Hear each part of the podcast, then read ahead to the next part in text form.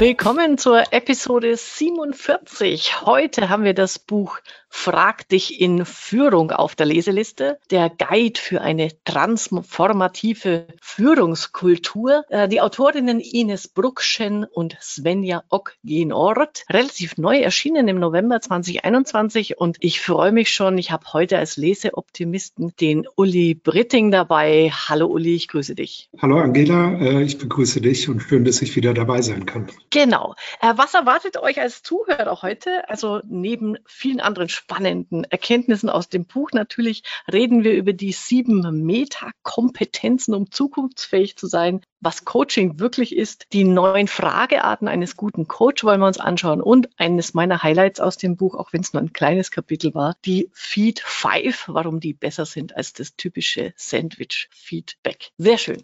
Äh, ich bin gespannt, was du alles mitgebracht hast an Ideen und Gedanken zu dem äh, Buch. Uli, vielleicht äh, erzählst du kurz, wie ist es dir beim Lesen ergangen? Also ich habe bereits vor einem Jahr mal so ein ähnliches Buch aus dem Amerikanischen gelesen, The Coaching Habit, ähm, Say Less, Ask More and Change the Way You Lead. Äh, daran fühlte ich mich in vielen Teilen erinnern, erinnert. Ähm, als, als, ehemaliger Leistungssportler bin ich schon ein Fan des Coachings, äh, andere Menschen besser zu machen, enablen und ihnen helfen, besser zu werden, äh, triggert mich. Äh, von daher äh, war ich äh, insbesondere am Anfang sehr begeistert von dem Buch, aber in der Zeit auf die, äh, in der Vorbereitung auf diesen Podcast habe ich äh, viele Wellenbewegungen durchlaufen.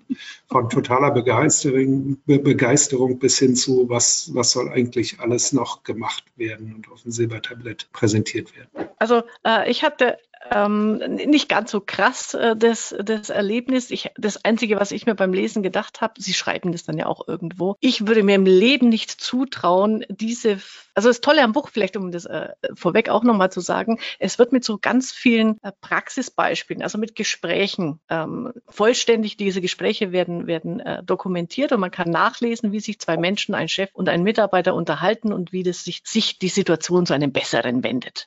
Und das ist aber sehr gut nachvollziehbar. Ich ich habe mir dann gedacht, also nur vom Lesen dieses Buches würde ich mir im Leben nicht zutrauen, so ein Gespräch zu führen. Ich würde komplett zwischendrin abheitern, weil es ja doch sehr anspruchsvoll ist, was da der Führungskraft, ich sage jetzt mal, zugemutet wird in Sachen Kompetenz, Empathie oder Mitgefühl, in Sachen Verständnis und, und, und. Da muss man echt in sich gehen und nachdenken, was davon kann und will ich eigentlich leisten als Führungskraft, damit ich als gute Chefin und als guter Chef wahrgenommen werde. Ja, also ich äh, fange mal vorne an. Ich gebe dir recht, es ist ein sehr ähm, sympathisch, einfach lesbares Buch, ähm, fast ein bisschen humoristisch mit äh, vielen Zitaten, die einen triggern und schönen Beispielen, was es wirklich leicht macht, äh, dem Buch zu folgen. Und ähm, das, das hat äh, viel mehr von daher leichter durchzugehen. Aber die, die anderen Fragen äh, kamen bei mir dann auch während des Lesens auf, weil ich mich bei uns auch viel damit beschäftige, wie kriegen wir eigentlich unser wachsendes Team schnell in eine ähm, ja, Eigenverantwortung rein, wie kriegen wir die Mitarbeiter weiterentwickelt? Ähm, und äh, wie, wie kriegen wir den Führungskräften äh, oder denen, die Führungsverantwortung übernehmen, das beigebracht, wobei das Thema Führung ja wenig vorkommt, sondern eher von Coaching gesprochen wird und das fraglich in Führung ja auch einen starken Coaching-Ansatz hat. Fand ich sehr spannend und in meiner anfänglichen Begeisterung habe ich mich gleich mit einer der Autorinnen auf LinkedIn verbunden. Und äh, für nächsten Montag, glaube ich, habe ich einen Call mit ihr, um mal ein bisschen herauszufinden, was sie denn so coacht und ob das nicht auch eine Möglichkeit wäre, für uns irgendwas zu machen und unsere Führungskräfte besser zu machen. Aber nachdem ich wieder davon abgekommen bin, äh, freue ich mich jetzt wieder auf den, den Call, weil ich glaube, dass mit den Fragetechniken muss man einfach mal ausprobieren. Da kann man auch ruhig Fehler machen. Äh, das merkt nämlich kaum einer direkt. Äh, und dann sich von Mitarbeiter zu Mitarbeitergespräch ein bisschen weiter vorfragen. Ja, genau. Ich erzähle auch gleich noch, also ich habe, ich bin ja, ich habe ja keine Mitarbeiter. Ich sage auch mal dazu ganz bewusst, weil ich genau dieses extremen Anforderungen, die an Führungskräfte gestellt werden, das würde mich komplett blockieren. Da komme ich nicht klar damit. Ich war mal Führungskraft, ich habe gemerkt, das, das ist nichts für mich. Was ich aber gemacht habe, und es ist ja auch, wir reden gleich über diese Metakompetenzen, ich nutze solche Fragen gerne für mich selber. Also ich gehe mit mir ins Feedback-Gespräch. Und da habe ich jetzt Fragen äh, neu entdeckt. Also ich habe keine Coaching-Ausbildung, deswegen war mir vieles da auch neu von diesen Fragen. Äh, und ich habe Fragen entdeckt, die mir selber bei einem aktuellen Problem auf die Sprünge geholfen haben. Und allein dafür, finde ich, lohnt sich dieses Buch zu lesen. Das heißt, du befragst dich jetzt selber? Ja, Tatsächlich. Also ich bin, also im Sinne von Selbstreflexion, ich bin ein Fan von Gesprächen mit mir. Also jeder führt Selbstgespräche, aber ich mache das tatsächlich ganz bewusst. Das ist so meine, beim Laufen, meine Denktätigkeit, dass ich mir irgendein Thema, ein Problem dann mitnehme und dann immer mich frage oder andere. Also ich habe auch so eine kleine Geschichte am Rande. Ich habe so eine Mastermind-Gruppe, drei äh, Unternehmerinnen und ich, wir treffen uns 14-tägig und die habe ich immer im Kopf dabei und dann stelle ich denen diese Fragen und dann antworten die mir. Also es ist zwar immer noch mein Kopf, aber so gefühlt sind die das dann, die mir die Antworten liefern. Und das war jetzt wirklich so, am Dienstag war ich laufen und hatte einen derartigen Aha-Moment mit diesen Fragen aus dem Buch, dass ich dachte, genial, also hat sich gelohnt. Ist es ja auch, weil am Ende auch die Vorbereitung, äh, wenn, wenn man sich auf die Fragetechnik, mit der Fragetechnik, die hier beschrieben wird, auseinandersetzt und auf ein Gespräch vorbereitet, nimmt man sich ja Zeit. Also ist mir jetzt aufgefallen bei den zwei, drei Versuchen, die ich seit dem ersten Lesen gemacht habe. Ich fange an, mir vorher mehr Zeit zu nehmen, um mich über die Fragen auf das Gespräch vorzubereiten. Und dann ist die Fragetechnik beinahe der sekundäre Effekt und der, der Haupteffekt ist, ich nehme plötzlich Zeit und bereite mich auf Gespräche vor, überlege, äh, woran liegt's, könnte es denn liegen und wie kann ich denn den Mitarbeiter hinkriegen und wo könnten das Problem sein, was eine ganz andere Gesprächsqualität kreiert. Also Sie sagen ja auch, man soll mit ein, zwei Fragen anfangen, nicht gleich das ganze äh, Portfolio auf den Mitarbeiter ausschütten. Und insofern wissen Sie äh, wahrscheinlich auch selber, dass man das äh, sukzessive lernt. Bevor wir die Fragen verraten, wir bauen jetzt hier den Spannungsbogen auf, ähm, lass uns mal ganz kurz, weil ich finde das schon einfach für sich zur Reflexion auch nochmal gut, diese sieben Metakompetenzen, die Sie benennen, die ja, ähm, um zukunftsfähig zu sein, die Sie ja auch ähm, sagen, das braucht eine Führungskraft. Führungskraft. Ich habe für mich dann nochmal rausgezogen, ich finde, es braucht nicht nur die Führungskraft diese sieben Metakompetenzen, sondern jeder. Ich glaube, Sie schreiben es auch so. Aber ich finde, wenn man es schafft, das auch seinen Mitarbeitern zu vermitteln, dass die an diesen Themen arbeiten, dann äh, ist es eine, wie, wie heißt es immer so schön, Win-Win für beide. Ja, ich, äh, da, da stimme ich dir zu. Man kann also aus meiner Sicht kann man die äh, Verantwortung nicht nur bei der Führungskraft äh, lassen, sondern wir sprechen ja sehr viel von agilen Führungstechniken, agilen äh, Unternehmen und eigenverantwortlichen Mitarbeitern. Und ähm, wenn man von erfolgreichen Sportteams lernt, ähm, dann gibt es da auch Leader, aber dann äh, macht sich die Mannschaft und die Mannschaftsmitglieder gegenseitig besser. Das heißt, ich muss nicht alle Fähigkeiten bei jedem gleichermaßen haben, aber es muss schon äh, so sein, dass das keine Einbahnstraße ist, sondern jeder aktiv mitarbeitet und auch, ähm, auch äh, den äh, Vorgesetzten herausfordert und aus der Komfortzone holt und nicht äh, nur passiv da sitzt und sagt so, Vorgesetzter, jetzt sitze ich hier, jetzt mach mal. Ja, wobei ein bisschen hat man ja das Gefühl heutzutage bei bei der Gesamtsituation mit Fachkräftemangel und Co. So nach dem Motto, die Mitarbeiter äh, stehen da und sagen, äh, ich bin auf der Wünsch dir was äh, Linie unterwegs und du, lieber Chef, hast jetzt äh, irgendwo äh, für alles Sorge zu tragen und da muss man glaube ich, sich auch mal abgrenzen als Führungskraft und sagen, nee, es ist eine Leistungsbeziehung, die wir haben und es hat immer zwei Seiten und nicht nur ähm, den einen, der fordert und den anderen, der gibt. Ja, das ist eine schwierige Diskussion. Also das Nehmen ist relativ leicht und auch flexibles Arbeiten zu nehmen und zu sagen, ich komme und äh, gehe, wann ich will und arbeite wann und wo ich will. In dem Moment, wo man auf andere Kollegen, äh, Kunden, Lieferanten, wen auch immer Rücksicht nehmen muss, wird das schon ganz schön komplex und schwieriger und berührt auch die eigene Komfortzone. Und das ist eine Seite der Medaille, die aus meiner Sicht in der öffentlichen Diskussion ein bisschen vernachlässigt wird, sondern er wird immer nur in den schönen Farben gemalt. Wenn ich im Büro mit drei äh, Bildschirmen arbeite, ich im Strandkorb arbeiten soll, äh, ohne Leistungsverlust, ist mir auch noch nicht so ganz klar. Das kommt sehr auf die Aufgabe auch mit drauf an, was und wie das möglich ist. So, jetzt nenne ich mal endlich die sieben Metakompetenzen, damit wir das abgehakt haben. Ich finde sie sehr gut, ähm, sich das wirklich nochmal vor Augen zu führen, was wir brauchen. Und das erste ist Selbstorganisation. Lernkompetenz. Lebenslanges Lernen ist bei uns, bei euch in den Steuerberatungskanzleien ja Normalität, aber trotzdem das mal als Kompetenz zu fassen. Resilienz, das fand ich gut. Das taucht sonst selten auf, dass man wirklich für sich und auch, die, äh, auch für sich selber dieses Stressbewältigung, dass man klarkommt mit Krisen, dass man mit schwierigen Situationen besser klarkommt, um auch gar nicht in, in Burnout und solche Dinge zu kommen. Kommunikationskompetenz, absolut schon immer, äh, ist nicht neu und digitale Grundkompetenz hat mir auch nochmal gut gefallen als Metakompetenz. Äh, das muss wirklich jeder heute drauf haben. Da kann man sich nicht mehr verweigern und sagen, habe ich keine Lust dazu. Kundenorientierung ist dann Nummer sechs und die Nummer sieben und das ist auch mein Favorit, beziehungsweise da lebe ich tatsächlich danach, ist die Selbstreflexion. Da sagen sie auch, das ist auch die wichtigste Metakompetenz, weil die hat positive auf Auswirkungen auf alle anderen sechs. Und ich weiß noch nicht wie, aber ich habe schon quasi einen Workshop im Kopf für Mitarbeiter, wie man da, also wie gesagt, ich habe noch keine Inhalte dazu, aber das stelle ich mir unglaublich spannend vor, wenn man mal einen Tag mit, mit den Mitarbeitern verbringt, äh, Ideen entwickelt, wie könnt ihr selber an diesen sieben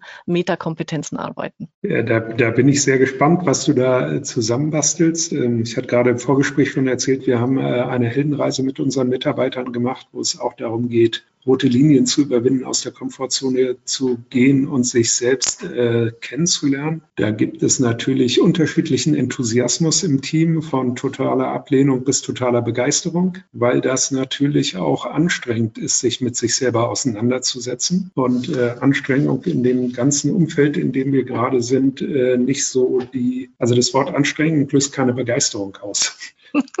Komisch. Was ich, was ich ansonsten hier neben der Selbstreflexion äh, noch spannend finde, ist äh, die Fähigkeit der Resilienz, ein Wort, was vor drei Jahren noch keiner kannte, was, was äh, inzwischen gang und gäbe ist, ähm, finde ich auch sehr wichtig, sich nicht so aus der Ruhe zu bringen lassen von externen Faktoren, die man nicht beeinflussen kann. Und äh, Kundenorientierung ähm, habe ich gerade über die, den Streit, haben wir Kunden oder Mandanten äh, in einem anderen Podcast Menschen gehört, die darüber sehr interessiert und äh, kontrovers diskutiert haben. Und Kundenorientierung wird bei uns in der Branche oft behauptet, aber in vielen Fällen auch nicht gelebt. Finde ich sehr spannend. Und digitale Grundkompetenz. Ja, ohne die geht's nicht. Und Kommunikation ist die komplexeste von all diesen Kompetenzen, ähm, weil da so viel schiefgehen kann. Ja, aber das haben die schön, schön, ähm, schön äh, dargestellt. Und wenn man es vielleicht auch darauf bezieht, Sie sagen ja dann, ähm, was ist Coaching oder was ist es nicht?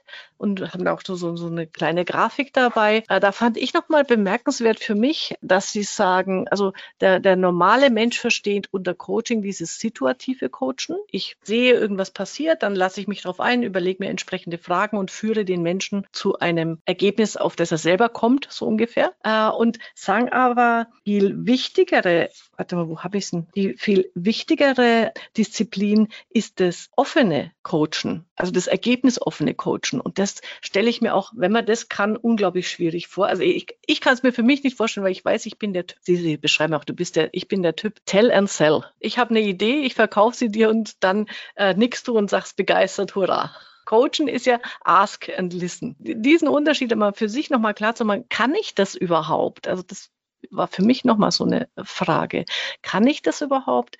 wirklich ergebnisoffen mit einem Menschen zu reden und dem die Fragen so zu stellen, dass egal was rauskommt, dass ich noch nicht mit meinen eigenen projizierten Ideen da ins Gespräch gehe. Das finde ich so schwierig. Also habe ich meine Zweifel. Also ich könnte es nicht, ich sage es mal so. Ja, die Autorinnen sagen ja auch, es braucht Courage aufzuziehen aufzustehen und zu reden, aber genauso braucht es Courage, sich hinzusetzen und zuzuhören. Mhm. Und dabei fällt mir gerade ein, ein Vortrag, den ich gehalten habe von einem FBI oder CIA Investigator, der Osama bin Laden versucht hat zu finden und der das auch mit Fragetechniken und Rapportbilden äh, geschafft hat. Dessen Kernaussage war, nachdem ich die Frage ähm, gestellt habe, höre ich nur noch zu. Ich verbiete mir meine eigenen Gedanken, ich höre nur noch zu. Weil in dem Moment, wo ich voreingenommen bin oder auf was Bestimmtes warte, höre ich die Hälfte des Gesagten nicht. Finde auch nicht den Trigger, wie ich den Menschen zum Reden bringen kann. Und das, das war ein sehr beeindruckender Vortrag und das ist ja auch beim Coachen so, dass ich zwar eine Frage stelle am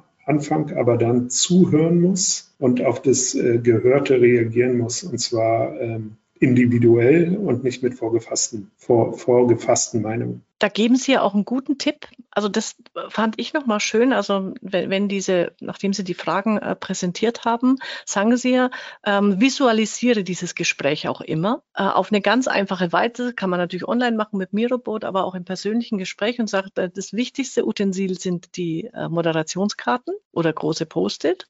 Und während du sprichst mit dem Mitarbeiter, tust du seine Begriffe auf diese Karten schreiben und dann auf den Tisch legen. Das finde ich einen guten Gedanken, weil ich glaube, dann gelingt dir das eher, dieses ähm, bewusste Zuhören. Ja, wobei das auch schon wieder eine Herausforderung ist, wenn ich fragen soll, zuhören soll und parallel noch Notizen auf einen äh, Moderatorcard machen soll, dann will ich jetzt, um in Vorteilen zu bleiben, als Mann schon doppelt überfordert, weil ich ja schon zwei Sachen gleichzeitig kaum hinkriege, geschweige denn drei. Da hinkt das ähm, manchmal ein bisschen. Ähm, also das, das, was da formuliert wird und so lax und kinderleicht verpackt wird, ist schon ganz schön, ganz schön anspruchsvoll. Am Ende die Erwartung an die äh, Führungskräfte immer weiter steigt. Das merke ich hier auch intern. Es wird eine Unfehlbarkeit fast erwartet ja. und es entstehen massive massive Enttäuschung, wenn Führungskräfte Fehler machen. Und ähm, was, was sagen die Autorinnen? Es wird von Führenden erwartet, ihre Leute zu begeistern, zu inspirieren und sie bei ihrer Entwicklung zu unterstützen. Und das ist schon ein ganz schön hoher Anspruch. Ja, und das war, das war die zweite Phase beim Buchlesen, als ich mich vorbereitete, wo ich dann äh, bei meinem Notesmachen sag, zwischendurch sagte, sag mal, was erwartet ihr eigentlich alles von uns und von den Leuten? Ähm, da bin ich wieder bei dem, was du vorher sagst. So ein bisschen muss auch der Mitarbeiter mitmachen sich öffnen, äh, sich also zum Selbstreflektieren bereit sein weil nur mit einem passiven Konsumieren und zu sagen, äh, ich warte jetzt mal ab und dann passiert das schon, ist auch ein bisschen wenig. Sie ja. beschreiben das ja, das fand ich nochmal auch äh, ganz gut so als äh, zur, zur, Klarheit. Die meisten Führungskräfte führen heute, äh, wie heißt äh, transaktional äh, mhm. im Sinne von, und das stimmt auch. Also, und das ist, ich finde es jetzt auch nicht ähm, negativ bewerten, sondern das ist halt okay, ich definiere meine Erwartungen, ich ähm, definiere Ziele, dann gucke ich, dass das drumherum eingehalten wird, das Regelwerk Regelwerk, das es gibt bei uns. Und dann äh, wird Leistung anerkannt und hoffentlich Verhalten gelobt. Also das ist so der klassische Führungsstil. Das ist in Ordnung. Aber natürlich, und das schreiben sie auch, äh, auch, auch wenn sich im Buch so flock, locker flockig leicht liest, äh, als Ergebnis, der Weg dorthin zu diesem Inspirator zu werden, ist, glaube ich, mit äh, viel Transpiration, also Inspiration braucht Transpiration oder so, mit viel Schweiß und Mühe verbunden, bis ich mich mal da in diesen Sphären bewege, die Sie so als Endziel ähm, präsentieren. Ja, vor allem, wenn man sich, äh, also wenn wir uns nur überlegen, ähm, vor allem in der Steuerberatungsbranche, wo Führung ja keinerlei äh, Bestandteil in der Ausbildung hat, sondern äh, von mir Gott Steuerberater, Wirtschaftsprüfer, ich kann das automatisch, wenn ich das Examen abgelegt habe, weil es gibt nichts, was ich nicht kann, mit genau. erwartet wird. Aber äh, wenn, wenn, wenn ich wieder meine Brücke zum Sport schlage äh, und mal sehe, wie viele Trainer es denn wirklich hinkriegen, aus einem Team äh, was Besseres zu machen und das weiterzuentwickeln, dann äh, ist das schon eine sehr sehr geringe Masse und am Ende äh, wird, wird in diesen Büchern immer der Anspruch formuliert, dass jeder so ein Jürgen Klopp sein soll der aus äh, einer abstiegsbedrohten Mannschaft einen Champions League League-Sieger macht in wenigen Jahren. Äh, da muss man auch ein bisschen die Kirche im Dorf lassen ähm, und sich wirklich mit kleinen Schritten zufrieden geben und sich Zentimeter für Zentimeter vorkämpfen und nicht an den großen Erwartungen äh, scheitern und auf. Genau. So, jetzt aber machen wir mal die große Auflösung der Coaching-Fragen, die hier im Buch beschrieben werden. Und also ich die, die sind wirklich so praktikabel und, und einleuchtend, ähm, dass es wirklich sich lohnt, vor Gesprächen oder wie gesagt, wie bei mir äh, in meinem Selbstgesprächen äh, darüber nachzudenken, welche Frage stelle ich mir denn da mal zu diesem Problem. Und es sind ja neun Fragearten. Ich weiß nicht, hast du eine Coaching-Ausbildung mal gemacht? Nein, ich habe ein paar Mal drüber nachgedacht, das zu machen, aber mir fehlt bisher die Zeit. Schöne Ausrede, ja. nicht? Ähm. Also, ich, also ich habe auch keine, deswegen kannte ich auch die, diese also ich kann, man kennt zwar die Fragen zum Teil, aber dass es da neun solche Arten gibt, das, das war mir äh, nicht bewusst. Fand ich es aber ganz äh, pfiffig. Also Fragebereich Nummer eins ist der Reality Check. Sehr einleuchtend. Also einfach mal zu fragen, ist das wirklich so oder was macht dich so sicher, dass du jetzt dieses oder jenes so und so erlebst. Mhm. Ich weiß nicht, hast du, du hast ja gesagt, du hast auch schon äh, Fragen jetzt ausprobiert? Ja, ich habe ähm, also beim Reality-Check war ich gar nicht so. Ich war eher bei anderen, ähm, anderen Fragekreisen, aber ähm, ist das zielführend für das Thema, ist eine der Fragen, die dazu gehört. Das ist was, was man äh, entwaffnen stellen kann, weil wenn der Befragte sich damit auseinandersetzt, äh, Blockadehaltungen oder Ausweichhaltungen schon ihm selber auffallen. Das äh, endet öfter mal im unangenehmen Schweigen, so dass man ein bisschen nachteasern muss, dass das nicht schlimm ist. Äh, oder auch ist das Problem von dir lösbar? Brauchst du irgendwas? Kann ich dir, äh, was brauchst du, damit du das lösen kannst? Das sind Fragen, die auch ermutigen. Da finde ich auch genau diese Frage, ist das Problem von dir lösbar wichtig, die auch mal zu stellen, weil sonst hast du oft ein Gespräch mit jemandem, der dir, in, der gestresst, genervt äh, irgendwie, äh, dem es nicht gut geht, äh, aber an einem Problem scheitert, das er sowieso nicht lösen kann. Also da muss man auch dieses Loslassen dann mal üben mit dem Mitarbeiter oder thematisieren. Äh, und deswegen fand ich das ganz gut bei dem Reality-Check. Ja, die zirkulären Fragen, das, die gehören zu meiner Lieblingskategorie. Ahnst wahrscheinlich schon, welche Frage ich liebe, äh, nämlich dieses, wenn, wenn ein Millionenpublikum wie bei Big Brother dir in den letzten Wochen zugeschaut hätte, was würde ihm auffallen zu dir, zu deinem Thema? Und da komme ich zu meiner, zu meiner äh, Selbstreflexion. Äh, tatsächlich ist es so, ich habe am zu Jahresbeginn einen neuen Blog gestartet, klugefragen.de, war voll begeistert. Ne? Hoch motiviert, habe sechs Beiträge geschrieben, also sechs Wochen habe ich durchgehalten und seitdem äh, ist es vorbei, die Motivation im Keller. Und dann habe ich mir beim Laufen diese Frage gestellt, was würde Big Brother wohl sagen zu dir, Angela? Und dann musst du selber so lachen, weil klar sagt Big Brother, es ist wie immer, das hättest du wissen können. Dieses Streichholzkopfverhalten, ich habe eine zündende Idee und dann was und dann ist sie wieder weg. Also bin ich mit einem heiteren ähm, Gedanken weitergegangen in diese. In ja, deswegen macht es ja auch immer aus meiner Sicht Sinn, im Team zu arbeiten. Du brauchst einen, der die zündenden Ideen hat und dann einen zweiten, äh, der ist noch viel wichtiger, der die Ideen dann auch umsetzt und in, in Wirksamkeit bringt, ja. äh, weil meistens der Ideengeber nicht derjenige ist, der die dann im kleinen Detail perfektioniert und rund macht. Ja, genau. Hast du da eine Lieblingsfrage bei den Zirkulären? Wie, wie könnte man das Problem noch sehen, finde ich eine sehr schöne Frage, ähm, weil ähm, die die Perspektive öffnet, äh, andere Blickwinkel einzunehmen. Ich denke immer an dieses Bild von dem Käsestück, wo drei Mäuse sind, eins auf dem Turm nebenan, was von oben drauf guckt, eins, was oben auf dem Käsestück steht und eins, was seitlich steht. Das eine sieht halt ein Käsestück, das eine ein Dreieck und das andere eine Wand und alle haben sie recht.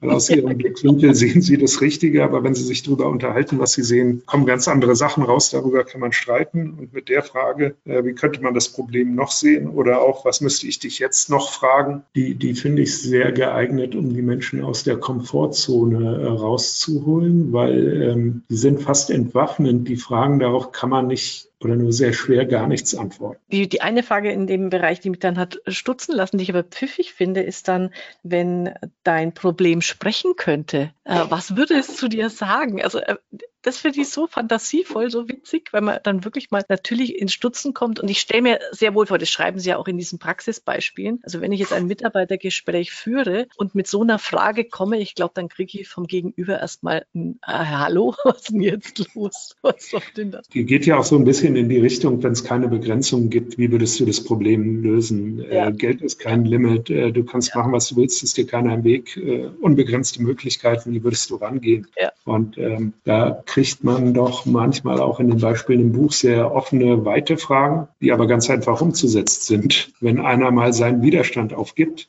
ähm, das, das äh, ja, passt dazu, finde ich. Ja, dann gibt es die Ausnahmefragen. Also nach dem Motto, gibt es Ausnahmen bei, Ausnahmen, bei denen du das Problem nicht hast oder Situationen? Das hat mir dann in meiner Situation mit meinem Blog weitergeholfen, nämlich ich schreibe auch äh, an vielen anderen Stellen oder jetzt der Podcast zum Beispiel, äh, wann funktioniert, also was brauche ich dafür? Du hast es ja auch schon angesprochen. Ich brauche irgendwie noch einen Mitspieler, einen Mittreiber, damit es funktioniert. Also in, insofern kann man sich da auch ganz gut mal ähm, eine neue Perspektive holen abholen mit der Frage. Das stimmt. Und diese Ausnahmefragen, die, die ähm, nehmen das ja auch so ein bisschen auf den Arm und lockern auf und äh, geben dadurch ganz viel Platz, ein bisschen kreativer zu antworten. Und äh, diese, diese standard festgefahrenen Antworten äh, zu durchbrechen. Und auch ein guter perspektivischer Wechsel passiert, finde ich, bei diesen Drivers Questions. Ja, die fand ich, äh, die fand ich auch so schön. Wie genau machst du dir dein Problem? Ja, genau.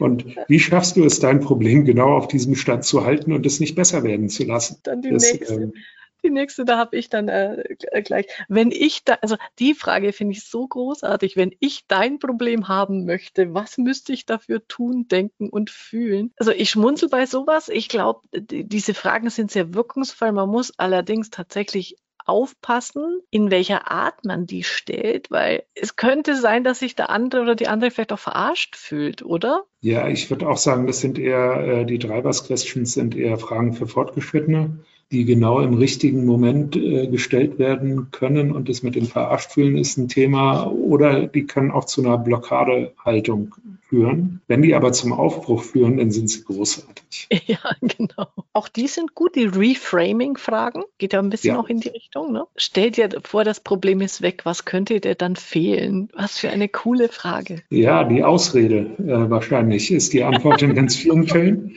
Die Ausrede, warum ich mein Ziel nicht erreichen kann. Aber die, die, die Frage fand ich auch sehr gut. Ähm, äh, äh mein Lieblingstypus an Fragen sind eigentlich die Auswirkungsfragen. Welche Auswirkungen hat es, wenn du das Problem nicht löst und was passiert, wenn du es löst? Auch in den Beispielen im Buch ganz viel mit den Menschen macht und äh, denen äh, bewusst macht, wie, wie cool es wäre, das Problem zu lösen und sich dem nicht einfach in so einer Opfermentalität äh, hinzugeben. Ich glaube auch, dass gerade mit den Auswirkungsfragen und mit den, warte mal, die kommen dann als, als letztes, aber mit den Skalen Skala-Fragen, dass man da, ich sage mal jetzt in der Einsteigerklasse ähm, wirklich super gut ja. Ergebnisse erzielt. Und diese Skala-Klasse, also das war was, das hat mir auch in meiner, mein, bei meinem eigenen Nachdenken jetzt geholfen mit dem Blog. Ähm, ich habe mich als erstes gefragt, äh, auf einer Skala von eins bis zehn, wie zufrieden bin ich denn mit meiner Blog-Situation? Und dann war ich bei der vier und dachte mir, naja, bisschen was muss ich, ich habe ja schon sechs Beiträge geschrieben. Aber dann die Skala-Frage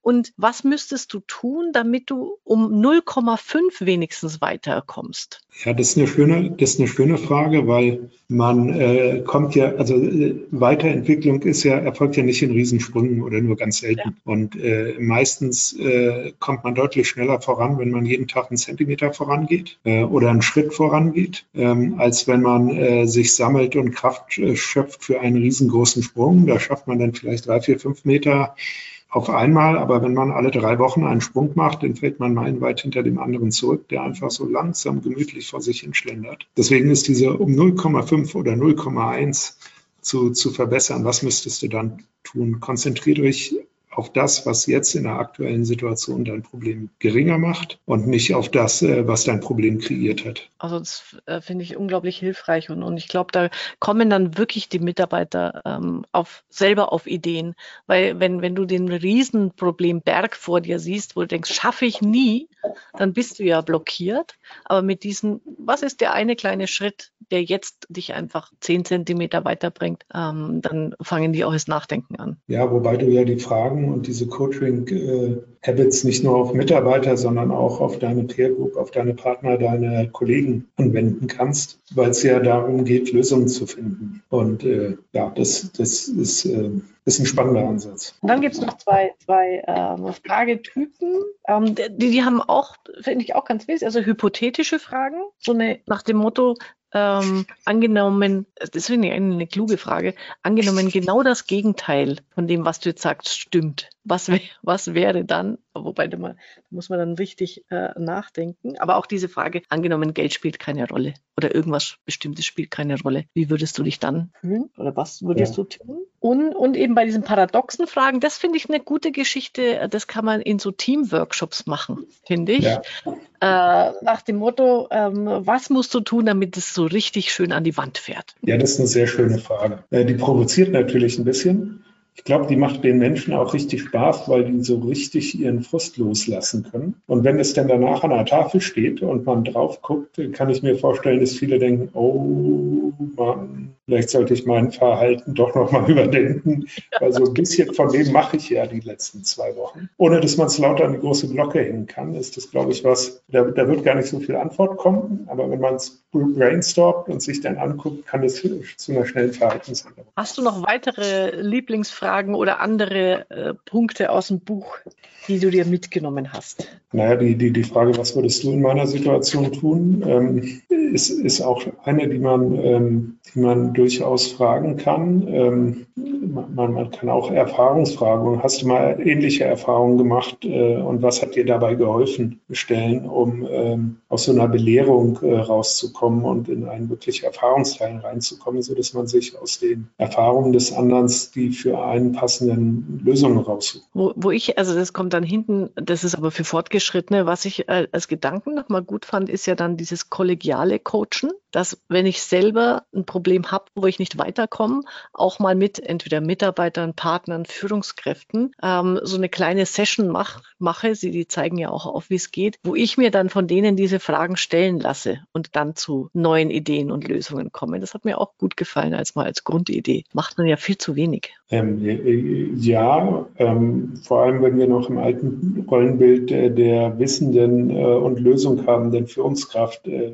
aber ich glaube, das Level zu erreichen, ist schon wirklich, wie du sagtest, für Fortgeschrittene, weil das ja ganz viel Offenheit im Team und Vertrauen erfordert, dass sowohl die Führungskraft es zulässt, als auch, als auch der Rest des Teams äh, offen und ehrlich äh, auch ähm, Fragen zu stellen, die ein bisschen wehtun können. Wobei also die, die Beispiele, die Sie bringen, die führt jetzt hier zu weit, die im Detail da äh, zu erzählen, liest das Buch, also dafür lohnt, allein dafür lohnt sich. Ich fand nur gut, die, welche Beispiele Sie gewählt haben, weil die fand ich in, in zweierlei Hinsicht äh, sehr, sehr äh, praxisnah. Also das eine, ähm, die Mitarbeiterin, die eigentlich eine gute Mitarbeiterin ist und auf einmal reißt sie die Termine, liefert nicht mehr äh, rechtzeitig und pünktlich ab. Und wie man das aus dieser, ähm, wie heißt es immer, aus dieser Schuldfrage rauskriegt, dass man eben nicht so, warum kommst du zu spät, warum lieferst du nicht und die und, und man zwingt die Leute in Rechtfertigungen, eben über diese geschickte Fragestellungen, diese coachenden Fragen, dass man eben rausfindet, was bewegt sie und sich selber ähm, die, die Ideen entwickeln lässt, wie, wie es künftig besser laufen kann. Das fand ich gut. Ja, das ist ja, also auch aus meiner Erfahrung hier bei uns, äh, eine der größten Herausforderungen, die Menschen ins Reden zu bringen mhm. äh, und das Vertrauen zu haben, offen zu antworten und nicht äh, sich angegriffen fühlen. Das höre ich immer, ich wollte den Kollegen nicht verpetzen. Darum geht's ja nicht. Äh, wir, wir, wir machen alle Fehler, wir müssen die Fehler aber erkennen, um sie heilen zu können und um daraus zu lernen. Und wenn wir nicht offen über die Fehler reden, dann äh, kommen wir auch als, als, als Team, als Gruppe, als Firma äh, nicht, nicht weiter. Und dieses, dieses Ambiente zu schaffen, vor allem wenn sich, äh, wenn das Team wächst und immer wieder neue dazukommen, die schlechte Erfahrungen gemacht haben, vielleicht sogar, ist äh, wirklich eine große Herausforderung. Herausforderung. Aber da finde ich helfen diese Fragen, also sich mal so einen Gesprächsablauf zu durchdenken. Das können ja auch Teamworkshops mit solchen Fragen gestaltet werden, wenn es um Fehlerkultur, Feedback und Co. geht. Ich denke, das ist dann ähm, hilfreich, das mal unter diesen Aspekten zu sehen. Ja, aber auch, auch da ist es wieder kontinuierlich. Also wir haben das auch schon ein, zweimal gemacht. Das kam immer sehr gut an und dann hatten wir alle große Pläne und dann hat das Tagesgeschäft uns alle wieder davon abgebracht.